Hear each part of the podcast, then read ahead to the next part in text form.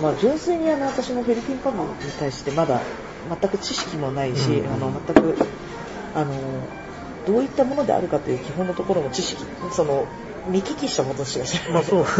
いので。行ったことあります？いや、ないんですよ。だから、あんまりもう基本的に私の取材先がデリ一辺倒だったので。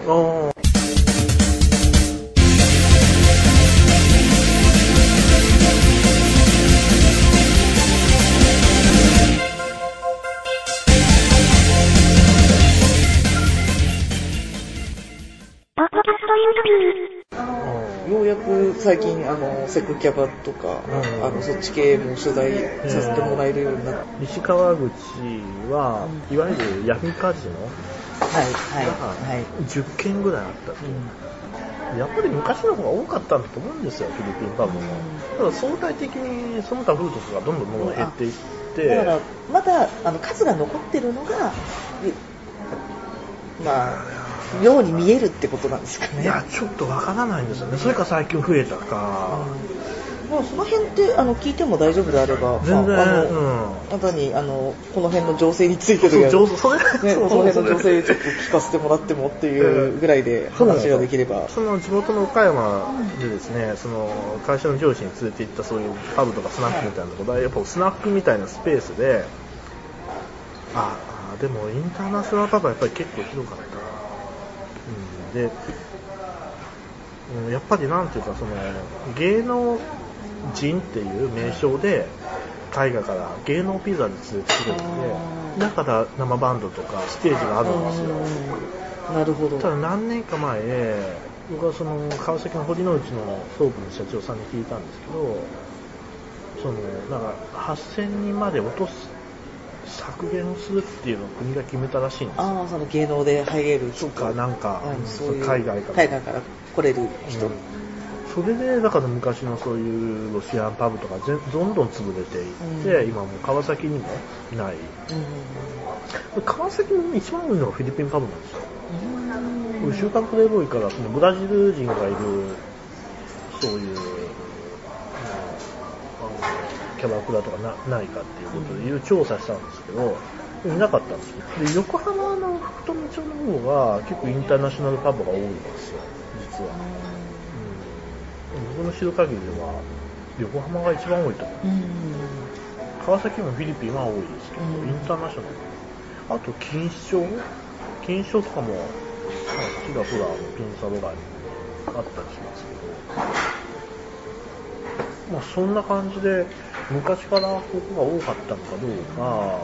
そういうこともやっぱり最近ね、そういうだって松屋とかすき家とか中国人の方だらけになってるじゃないですか。そうですね、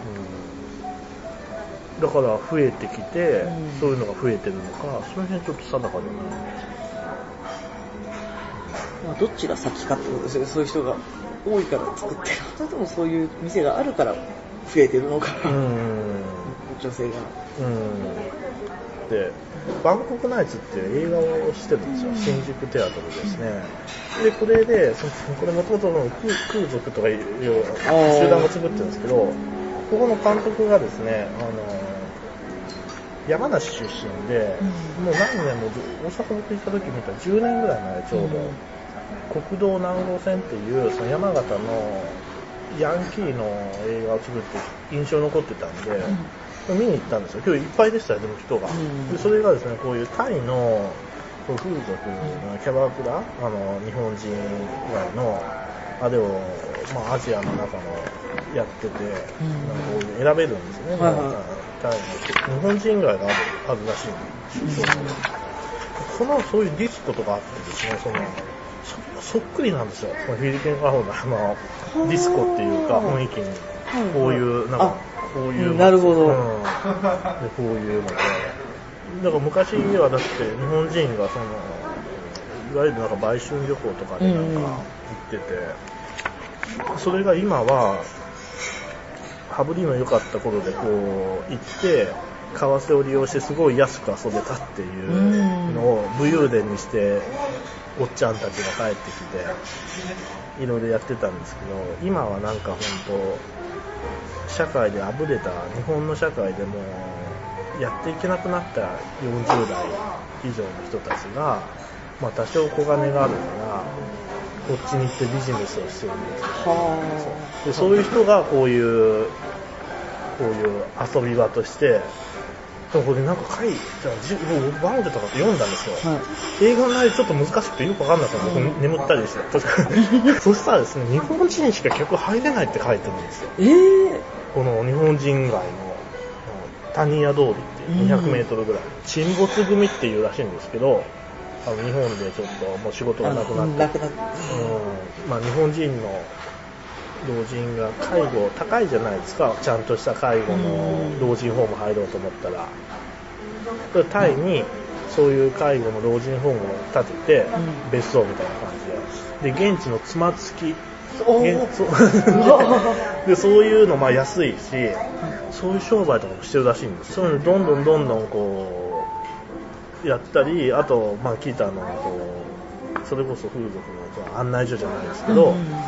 日本でも居場所がなくなった人たちが、まあ、それもまあ40代以降で、まあ、多少の金が貯まってて向こうに行ける人がやってるのが現状で、だって今若い人たちって海外行けないですもん。今行かないですよね、うん、金もなかなか厳しくて、はい、でまあ、そういう状況があってすごいよく似てました。その中の映画のシーンでこれディスコとかそういうシーンが出てくるんですけど。なるほど、まあ、ただ単純に興味としてね、情報こっちの得る情報としてだったら答えてくれるかもしれないですね。だからまあ多分あと日本語はどれだけ話せるかですよね。そうですね、取材するにしてもその女の子の方がそもそも取材自体できるのかなっていうのが。なるほど、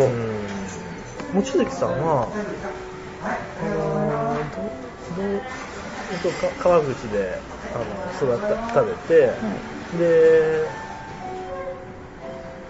ずっと高校出て風俗ライターではないですね。あ、そうだ、なんか日芸にそうですね、大学行ってまして、うん、また何をもってそれあれって木本バナナとか爆笑問題とか出てるんですかね。そうですね、学校としては私が出たのは、まあ、学科としては工藤官九郎とかが出た放送学科というところから出た出身なんです。